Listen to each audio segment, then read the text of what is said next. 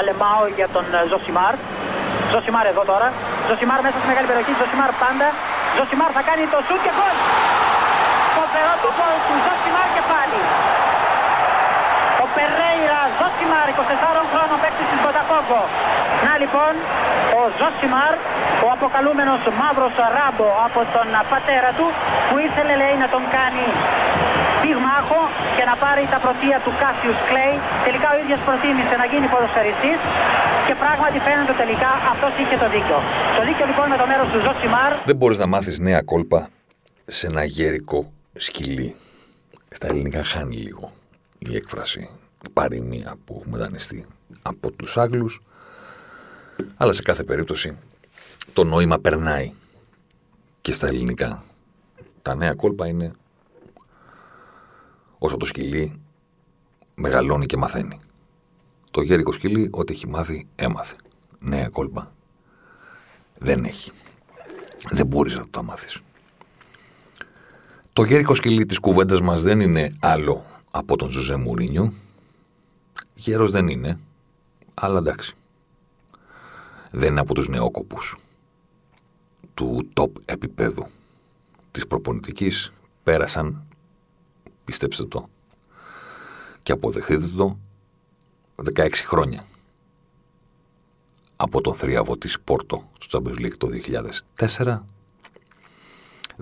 17 και πάμε για 18 αν ξεκινήσουμε να μετράμε από την προηγούμενη χρονιά όταν η Πόρτο του Ζωζέ πήρε το UEFA σε εκείνο τον τελικό απέναντι στη Celtic. Πέρασε ο χρόνος. Νέο σκυλί νεανικό δεν είναι ο Ζωζέ, είναι γέρικος προπονητική και δεν μαθαίνει καινούργια κόλπα. Είχαμε δύο επιλογές για τον ε, Ζωσιμάρα αυτής της εβδομάδας. Καταλαβαίνετε ότι η πρώτη ήταν να δούμε τι θα συμβεί στο ΑΕΚ Ολυμπιακός. Το ΑΕΚ Ολυμπιακός ήταν από αυτά τα παιχνίδια για τα οποία βγήκε η έκφραση Ούτε στη φυλακή δεν το βλέπεις. Είναι ο φυλακισμένο και σου λέει κλείστο καλύτερα να κοιτά τον τοίχο, ρε παιδί μου. Δεν υπάρχει κάποιο action. Α, βλέπω τον τοίχο. Ξέρω εγώ, ρε, μια σταγόνα έχει εκεί πάνω υγρασία, ας πούμε, να τη βλέπω να κατεβαίνει. Να την κοιτάω. Πόση ώρα θα κάνει από το ταβάνι να φτάσει στο πάτωμα. Κάτσε να βάλουμε ένα στοίχημα. Είναι πιο ενδιαφέρον για τον κρατούμενο να βλέπει τη σταγόνα να πέφτει παρά το ΑΕΚ Ολυμπιακός που είδαμε στο Σπύρος Λούι. Καπάκια είχε το Liverpool Tottenham, το οποίο οι κόκκινοι πήραν με τον γκολ του Μπόμπι Φιρμίνο, την κεφαλιά του από το κόρνερ του Ρόμπερτσον στο... με το που μπήκε το μάτς στις καθυστερήσεις. Ο Βραζιλιάνος έκανε το 2-1 και αυτό έμεινε μέχρι και το τέλος. Και αυτό το παιχνίδι, αυτά τα 90 λεπτά, είναι μια καλή αφορμή να επισκεπτούμε ξανά τον αγαπημένο μας Ζωζέ, τα νέα κόλπα, τα παλιά κόλπα, την δική του προσέγγιση και το πώς αυτή εφαρμόζεται στο ποδόσφαιρο του σήμερα. Τελειώνει το παιχνίδι, οι κάμερες πιάνουν τον ε, Μουρίνιο και τον Γκλόπ να μην αρκούνται ας πούμε στο, ξέρετε, σε αυτή τη χειραψία, μπουνιά, αγκαλιά που κρατάει 1,5 δευτερόλεπτο συνήθως. Αν κρατάει παραπάνω κάτι υπάρχει κάτι συζητιέται. Και όταν ένα ντέρμπι ε, έχει κρυθεί με γκολ στο τέλος, που σημαίνει ότι τα συναισθήματα είναι πολύ έντονα, η σφιγμή ανεβασμένη, συνήθως αυτές οι, οι χειραψίες, οι καθιερωμένες, κατάνε ακόμα λιγότερο. Είναι τυπικές γιατί είναι πολύ έμπειροι όλοι οι προπονητές και ξέρουν ότι τώρα δεν είναι ώρα για λόγια. Κρίθηκε το μάτς στο τέλος, ό,τι υποθεί παραπάνω μπορεί να οδηγήσει σε αναμπουμπούλα. Μένουν οι κάμερες γιατί κάτι συζητάνε. Τον έχουμε πλάτη το Μουρινιό, δεν τον βλέπουμε. Βλέπουμε μόνο τον κλόπ να τον κοιτάει με χαμόγελο. Ρωτάνε τον ε, Ζωζέ μετά το τέλος παιχνιδιού, τι είπατε. Λέει, είπα στον ε, κλόπ ότι έχασε η καλύτερη ομάδα. Και αυτός μου είπε ότι διαφωνεί. Αν είχαμε 10 ευρώ για κάθε φορά που ένα ντέρμπι τελείωνε με οποιοδήποτε αποτέλεσμα και ο Μουρίνιο έλεγε ότι η δική του ομάδα ήταν καλύτερη, θα περνάγαμε πιο ευχάριστα Χριστούγεννα. Δεν θα ήμασταν πλούσιοι, εντάξει. Αλλά τα Χριστούγεννά μας, εν πάση περιπτώσει, θα ήταν. Θα είχαμε. Τι θα τα κάνει, θα μου πεις.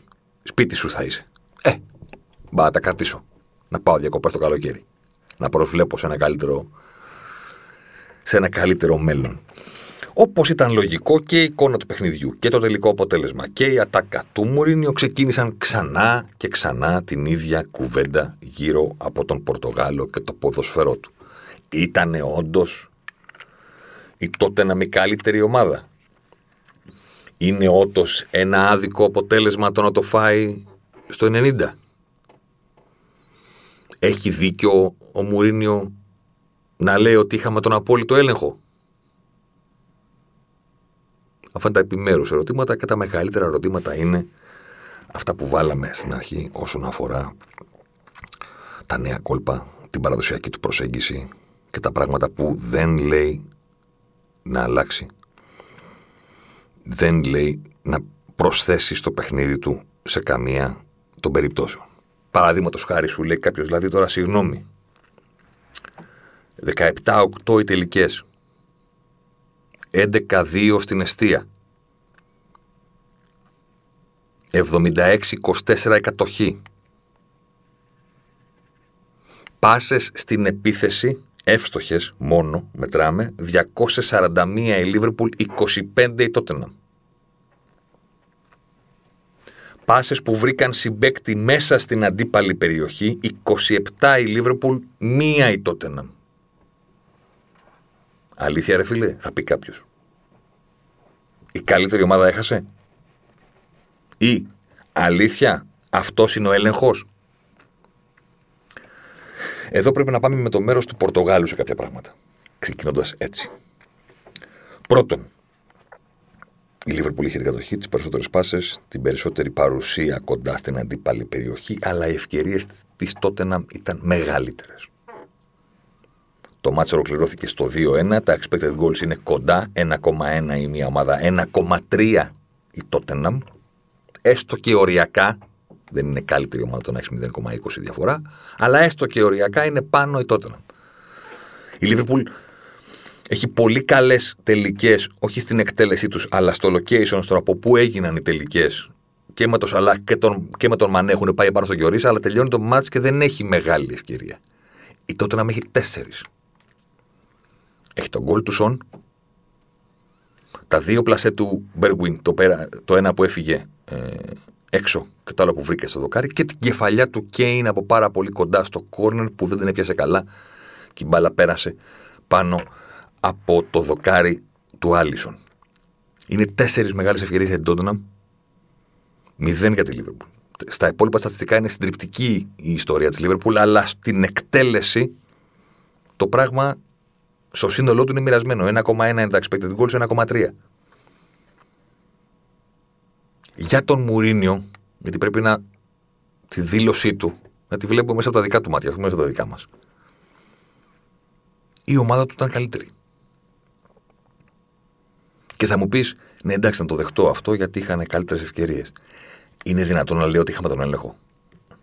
Παιδιά, είναι πολλά χρόνια προπονητής ο Ζωζέ για να μην καταλαβαίνουμε τι εννοεί. Άλλο είναι το δικό του λεξικό του ποδοσφαίρου, άλλο το δικό μας όταν βλέπουμε απ' έξω. Άλλο είναι το λεξικό του ποδοσφαίρου για τον Μουρίνιο, άλλο για τον Γκουάρδιολα. Και άλλο για τον Κλοπ. Το γήπεδο είναι ίδιο, το χορτάρι είναι πράσινο, οι ποδοσφαιριστές είναι 11. Αυτά είναι κοινά πράγματα. Η μπάλα είναι σφαιρική, παρένθεση και όχι στρογγυλή, κλείνει παρένθεση. Αυτά είναι τα κοινά. Στα υπόλοιπα, άλλο λεξικό έχει ο Μωρίνιο όταν μιλάει για το ποδόσφαιρο και άλλο Γκουάρδιολα. Και άλλο κλοπ. Και άλλο Ποτσετίνο. Και άλλο ο Τόνι Πιούλη και ο. Ο Σαμαλαρντάη που επιστρέφει ο μεγάλος γίγαντας με αυτό το τεράστιο κεφάλι για να αναλάβει τη West Brom που έδιωξε το ληστή Μπίλιτς. Όταν ο Μουρίνιο μιλάει για έλεγχο, δεν μπορεί. Τόσα χρόνια το ξέρουμε. Δεν μιλάει για την κατοχή της μπάλας. Δεν μιλάει καν για τα σουτ.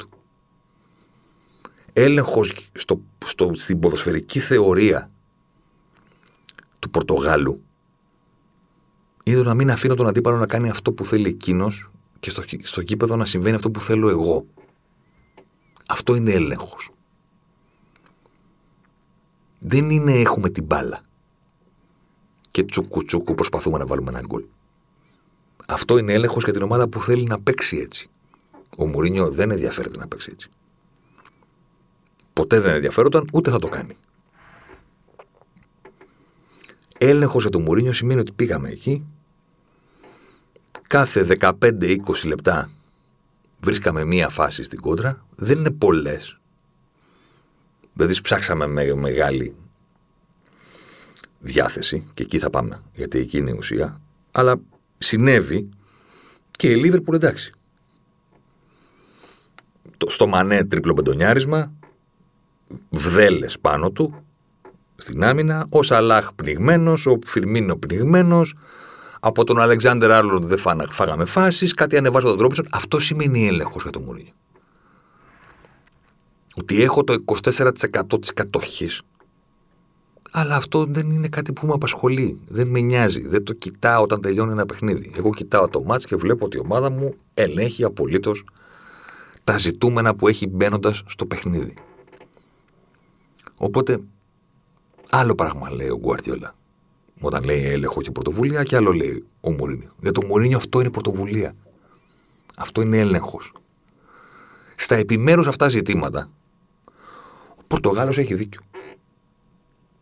Εγώ δεν έχω κανένα πρόβλημα να το αναγνωρίσω. Έχει δίκιο. Το πρόβλημα είναι ότι αυτή η παραδοσιακή του προσέγγιση τα τελευταία χρόνια πήγε πολύ στα άκρα. Όχι επειδή φταίει εκείνος, Απλά επειδή το ποδόσφαιρο που αντιμετωπίζει απέναντί του, που έχει ως αντίπαλο το ποδόσφαιρο της πρωτοβουλία, έγινε καλύτερο στη δεκαετία που μας πέρασε. Οι ομάδες που παίζουν με την μπάλα είναι καλύτερες από ό,τι ήταν κάποτε. Στο ρόλο που υπηρετούν. Ξέρουν καλύτερα να ανοίγουν μια οργανωμένη άμυνα. Έχουν μεγαλύτερη υπομονή, με περισσότερα εργαλεία, πιο αποτελεσματικά εργαλεία. Ταυτόχρονα είναι καλύτερες στο να αποτρέπουν τις αντιπιθέσεις είναι πιο καλά οργανωμένες. Δεν είναι σε εισαγωγικά όλο αυτό χαζές ή αφελείς όπως ήταν παλαιότερα, που η ομάδα που έπαιζε με την μπάλα ήταν τόσο ταγμένη, ας πούμε, στο ότι εμείς είμαστε για να βάλουμε γκολ, που τα κενά ήταν εκεί για να τα εκμεταλλευτεί οποιοδήποτε. Και κάπως έτσι γράφτηκε η ιστορία του ποδοσφαίρου τη δεκαετία του 2000, με ομάδες που περιμένουν και παίζουν στην κόντρα. Πέρασε αυτή η δεκαετία, ήρθε η δεκαετία των tens. Στα tens νομίζω ότι μπορούμε να συμφωνήσουμε το ποδόσφαιρο της κυριαρχίας νίκησε. Δεν λέω ότι πήρε όλους τους τίτλους. Εννοώ ότι αυτό απλώθηκε. Παντού αυτή είναι η τάση που ακολουθεί κάποιος. Το τι θα κάνουμε με την μπάλα. Το press, το counter press, το πόσο θα είμαστε καλοί σε αυτό το κομμάτι, στο επιθετικό κομμάτι. Πολύ οργανωμένοι, πολύ σωστοί και ταυτόχρονα όχι αφελής, αλλά ομάδα που μπορεί να κόψει τα επιθέσεις. Αυτή η βελτίωση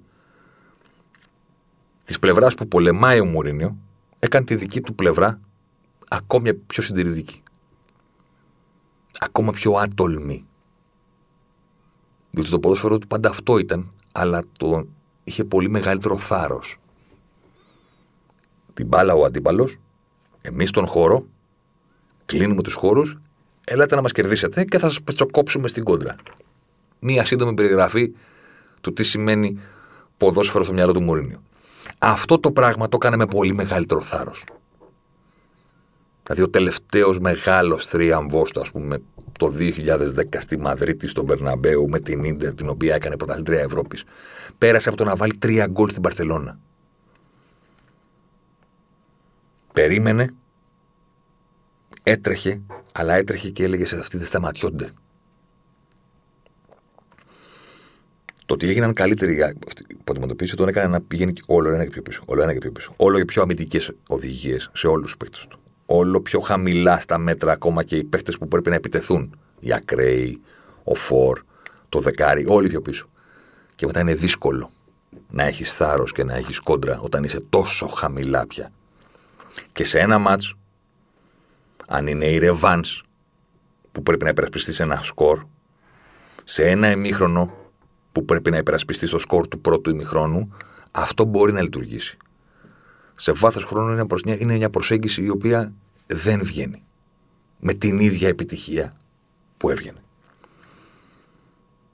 Το ερώτημα λοιπόν που καθρεφτίστηκε στο ντέρμπι της Τετάρτης στο Anfield ανάμεσα στη Liverpool και την Tottenham είναι το ότι να το πω ακριβώς έτσι όπως το σκέφτηκα κάποια στιγμή που ηρέμησα από το τέλος του παιχνιδιού.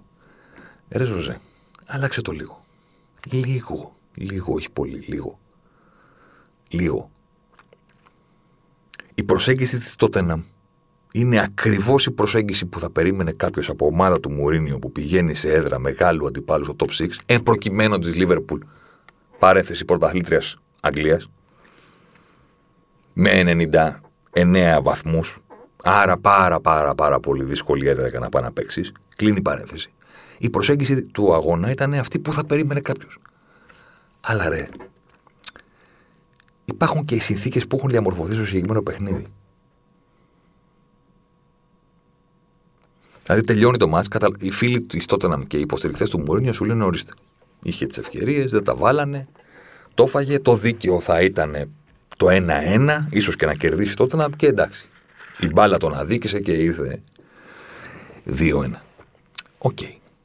Και γιατί αυτές οι ευκαιρίες της Τότεναμ είναι περισσότερες; Γιατί το θάρρος με το οποίο θα πετσοκόψει τη Λίβερπουλ να είναι μεγαλύτερο και να μην βασίζεται στο λάθος του αντιπάλου; Όταν έγραψε ο Ντιέγκο Τόρες, ο Ισπανός δημοσιογράφος, εκείνο το βιβλίο για το πέρασμα του Μουρίνιο από τη Ρεάλ, ήταν σαν να μας άνοιξε ένα παραθυράκι, ας πούμε. Σαν έγινε ένα being John Malkovich, ένα being José Μουρίνιο στο μυαλό του Πορτογάλου και να μας έκανε πολύ πιο εύκολο το να τον παρακολουθούμε έκτοτε.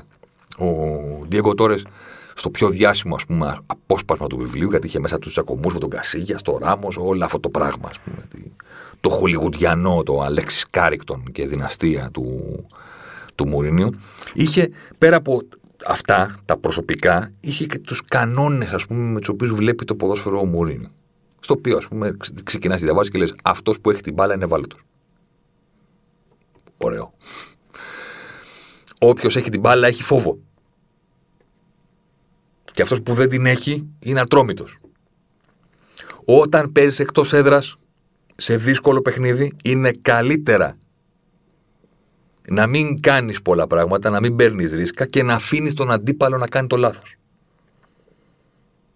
Αυτό είναι οι ομάδες του Μωρίνιο τα τελευταία 5-6 χρόνια στα μεγάλα παιχνίδια. Να κάνει το λάθος του αντίπαλος. Αν δεν το κάνει, μάλλον χάσαμε.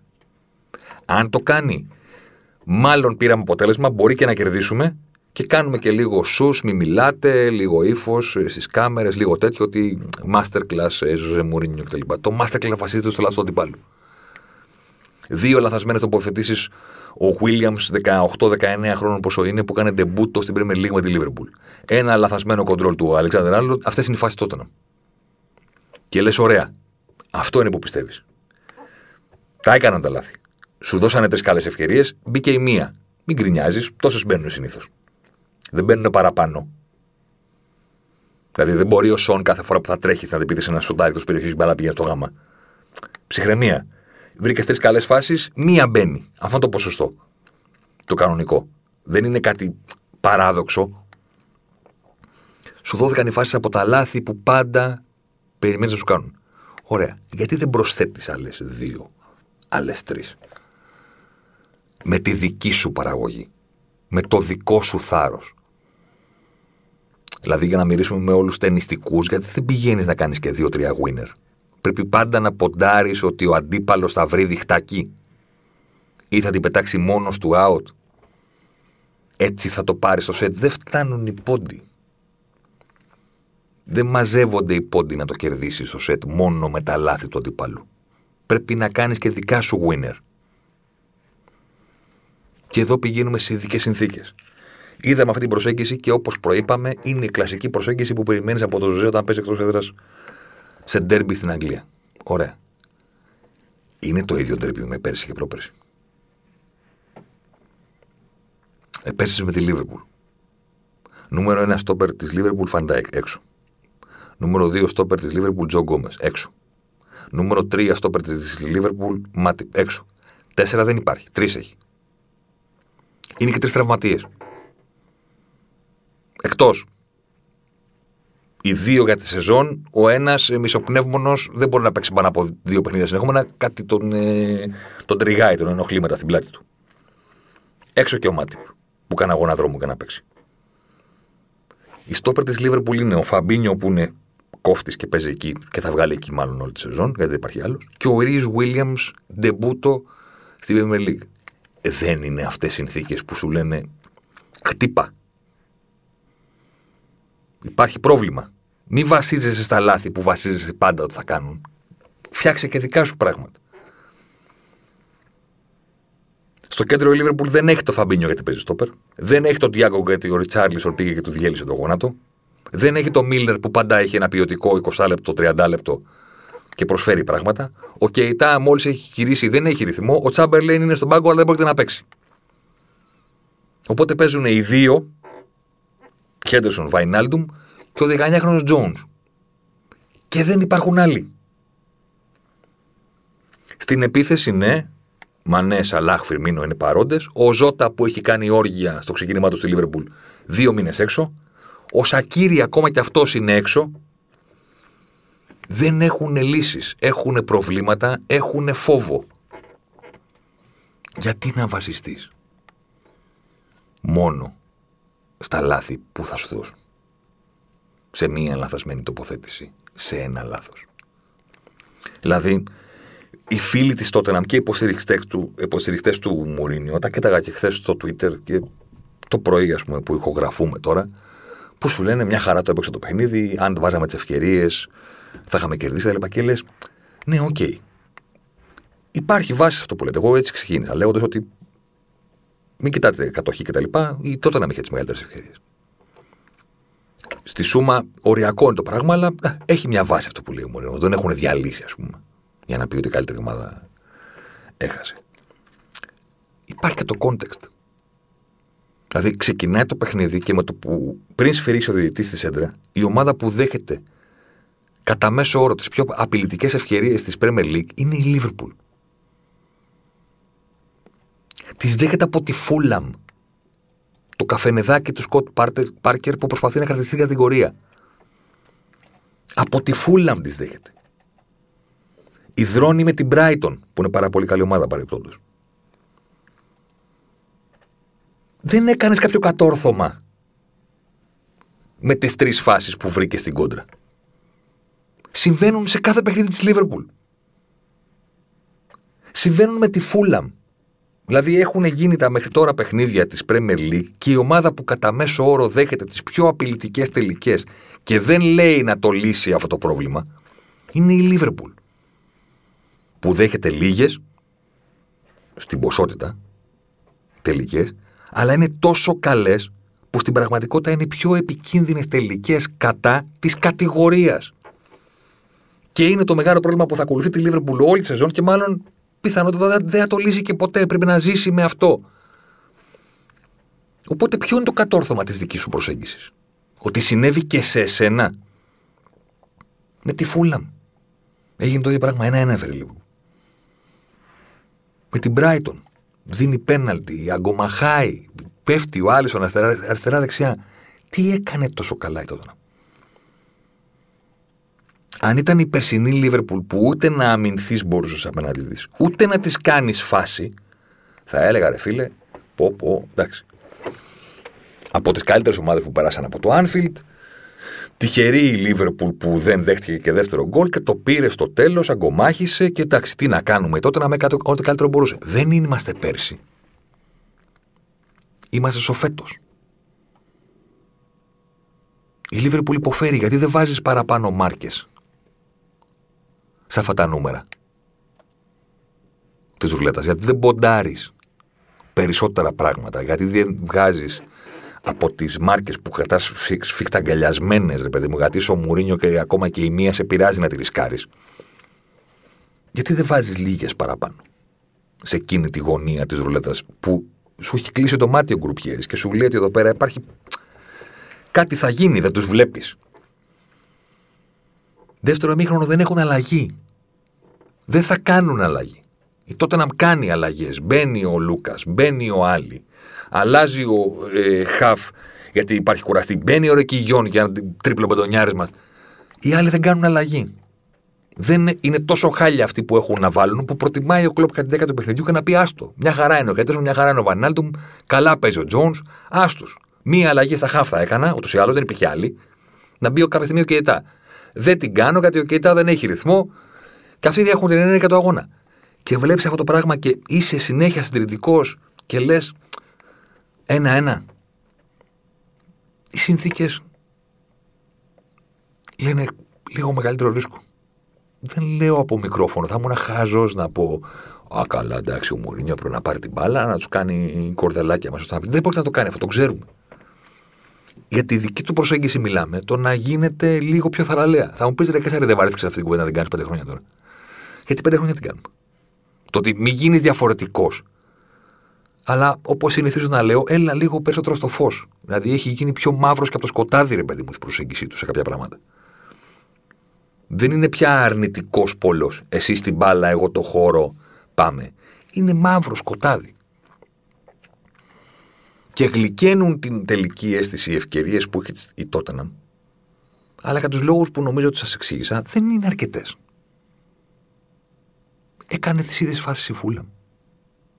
Δεν μπορεί να είναι αρκετό αυτό για το Γκέιν και το Σον που έχουν τρελάνει όλη την Ευρώπη και όλο τον πλανήτη, τον ποδοσφαιρικό, που τους παρακολουθεί εβδομάδα παραβδομάδα, κάθε εβδομάδα μάλλον, τι λέω, να σκοράρουν και να δίνουν assist. Οργιάζουν στην Premier League. Οργιάζουν και ο Κέιν και ο Σον. Θα μου πεις το βάλω Σον. Ναι, είναι αρκετό. Η μία φάση μετά από βολέτευμα το φύλακα και κάθεται στο χώρο που εκτίθεται ο Ρόις Βίλιαμς γιατί δεν έχει καλές τοποθετήσεις στο παιδί. Είναι αρκετή για την Τότεναμ που είναι ισόβαθμη με τη Λίβερπουλ στην κορυφή της βαθμολογίας και δεν τη βλέπει με τα κιάλια σου στα metrics, στα expected goals, σε άμυνα και σε επίθεση. Είναι τέτοια η φετινή Premier League που είναι όλοι κοντά δεν είναι ξαφνικά, ας πούμε, ότι είναι εντάξει. Είναι κοντά στη βαθμολογία, αλλά στο χορτάρι οι διαφορές των ομάδων είναι πολύ μεγάλες. Δεν είναι. Πάρα πολύ καλύτερη άμυνα η Τότενα από τη Λίβερπουλ, αμυντική επίθεση εννοώ, και σχεδόν εισάξια στην επίθεση, με ελάχιστες διαφορές. Αυτή είναι η φετινή περίμενη. Έχουν κατέβει τόσο πολύ προς τη μετριότητα η Λίβερπουλ και η City που είναι όλοι μαζί. Που η Τότενα σου λέει δεν έχω κάτι να ζηλέψω, είμαστε κοντά. Είστε κοντά. Έχουν τόσα προβλήματα. Παίξε λίγο παραπάνω. Παίξε λίγο παραπάνω. Διάβασε το, το τραπέζι. Τις συνθήκες που δημιουργεί και σου λέει ρίσκαρε λίγο παραπάνω. Τελειώνει το παιχνίδι και είχαμε. Η καλύτερη ομάδα έχασε. Και βλέπεις τις ευκαιρίες και λες: Έχεις δίκιο. Και μετά όμως βλέπεις την κατάσταση του παιχνιδιού και λες: Αδερφέ, έπρεπε να κάνεις περισσότερες. Έπρεπε να κάνεις περισσότερες. Πού είναι ο τρόμος να φεύγει ο, ο Κέιν με το Σον, με τον Λούκας στο, στο χώρο και να ιδρώνουν οι φίλοι της Λίβερπουλ στο γήπεδο οι 2.000 που πηγαίνουν και τα εκατομμύρια που παρακολουθούν τις τηλεοράσεις τους και να λένε πω, πω, πω, πω, θα μας πετσοκόψουν. Πού σε Φαν Ντάικ, πού σε ένας αμυντικός κάτι να κόψει. Το πέρασε αυτό η Λίβερπουλ με τη φούλα. Γιατί τους αφήνεις να αναπνέουν και ποντάρεις μόνο στα λάθη. Όταν είσαι η Τότεναμ και θέλεις την νίκη για να πεις παιδιά, ήρθα να το πάρω. Όταν λέω να το πάρει, δεν μιλάω για τον τέρμι. Δεν μιλάμε για τους βαθμούς. Μιλάμε για το πρωτάθλημα. Πάει καιρός από, από τότε που κάναμε εκείνο το Ζωσιμάρ που λέγαμε θα έρθουν και άλλες πεντάρες και άλλες επτάρες, σαν τίτλος που συζητούσαμε το γεγονός πως δεν είναι κανονική η φετινή σεζόν. Και σε αυτό το χάος που, έχει που έχει προκληθεί από την πανδημία, το συμπιεσμένο καλεντάρι, τις ανάσες που δεν υπάρχουν για τους ποδοσφαιριστές, τις απουσίες λόγω κορονοϊού, τους έξτρα τραυματισμούς που μπορεί να έχουν οι ομάδες, όλο αυτό το χάος έχει δημιουργήσει συνθήκες που δεν είναι η συνέχεια της προηγούμενης σεζόν. Δεν συνεχίζουν οι ομάδες από εκεί που τις αφήσαμε. Υπάρχει διάλειμμα, πώς το λένε, κόπηκε η μπομπίνα με το ψαλίδι στο κέντρο. Δεν είναι το ίδιο έργο, είναι άλλο έργο. Σε αυτό το άλλο έργο, η τότε να μην είναι φαβορή για τον τίτλο. Είναι ένα από τα φαβορή, μάλλον για να μην παρεξηγηθώ είναι δικό της για να το πάρει, είναι εκεί. Είναι προσιτό, το φτάνει πλέον γιατί κατέβηκε πάρα πολύ πιο χαμηλά από τους 100, 99, 98, 97 που είναι η βαθμολογία των δύο πρώτων, ας πούμε, τα τελευταία χρόνια που μάχονταν City και Liverpool για το πρωτάθλημα. Δεν είμαστε εκεί, είμαστε πάρα πάρα πολύ πιο κάτω.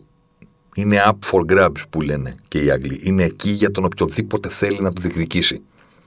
Αν πήγαινε ξανά στο ίδιο ε, σύνολο βαθμών, η Τότεναμ δεν θα ήταν εκεί και θα ήταν πετυχημένη σεζόν για την Τότεναμ να πει ορίστε στη δεύτερη σεζόν ο Μουρίνιο μας νοικοκύρεψε, πετάει ο Σον και ο Κέιν, πήραμε το Χόιμπεργκ, εδώ τον Μπελέ τον σωματώσαμε επιτέλους που πήγε να πεταχτεί αυτός ο ποδοσφαιριστής στα σκουπίδια, κλείνει η παρένθεση, μπήκαμε στην τετράδα, επιστρέφουμε στο Champions League, φτάνει τα κατσικοχώρια, ας πούμε, φτάνουν αυτά τα, οι αθλειότητες του Europa και η Λάσκ και όλες αυτές τις ιστορίες. Ζωζέ is back και να σου πω και κάτι, μπορεί να πάρουμε και ένα κύπελο. Ένα λικάπ, κάτι because ο Μουρίνιο πάντα κερδίζει κάτι. Όλα καλά. Αυτό θα ήταν ο στόχος και σε εισαγωγικά το ταβάνι της Τότεναμ υπό κάπα σίγμα, υπό κανονικές συνθήκες που λέγαμε και στο Λυκείο όταν μαθαίναμε φυσική. Δεν είναι κανονικές συνθήκες. Κοιτάς τα μέτρηξ των ομάδων, κάνω και ένα θέμα κάθε εβδομάδα την Παρασκευή, ας πούμε, στο Σπόρ 24, που φροντίζω να έχω έτσι τη συνολική εικόνα των expected goals υπέρ και κατά κατά της ομάδας Premier League, ή τότε να μην είναι εκεί. Δεν είναι πίσω από κανέναν. Η Σάξα στην επίθεση καλύτερη στην άμυνα.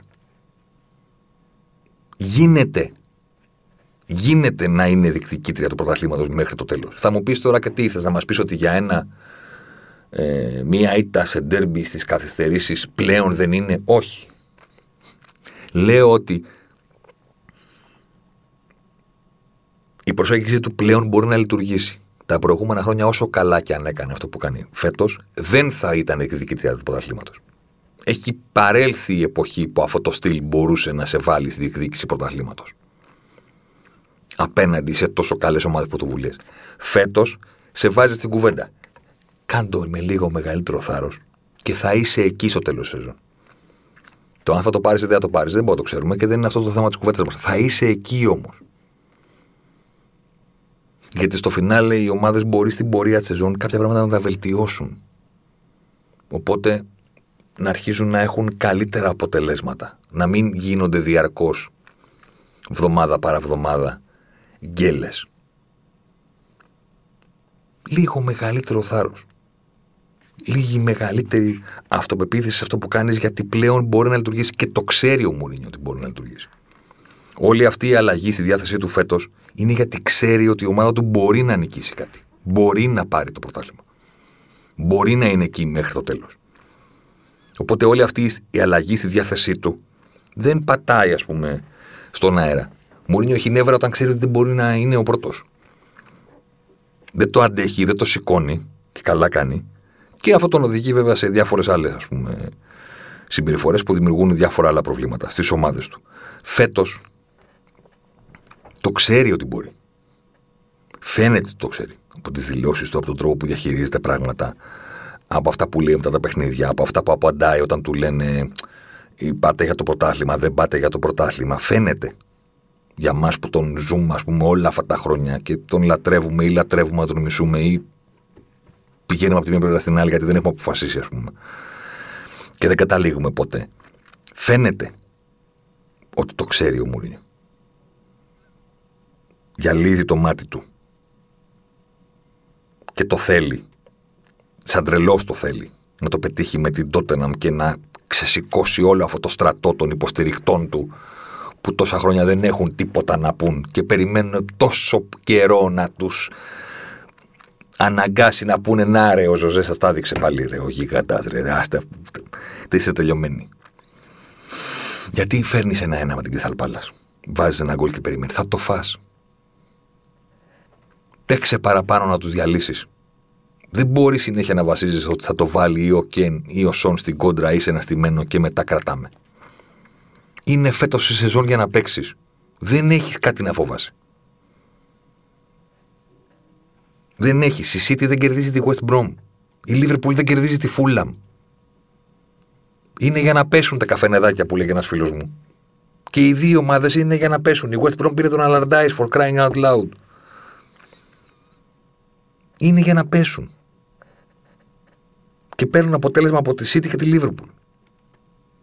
Δεν έχεις κάτι να φοβάσαι φέτος. Παίξε. Παίξε. Όσο περισσότερο παίξεις, τόσο πιο πολύ αυξάνονται οι πιθανότητές σου. Δεν χρειάζεται τόση συντήρηση. Ειδικά τη φετινή σεζόν. Αυτές ήταν οι σκέψεις για τον Ζωζέ Μουρίνιο. Μπορώ να θυμηθώ τον εαυτό μου να κάνει αυτή την κουβέντα μία ντουζίνα τουλάχιστον φορές την τελευταία τετραετία, πενταετία. Γιατί πάντα το θέμα επανέρχεται για τον Μουρίνιο και πάντα η κουβέντα είναι η ίδια.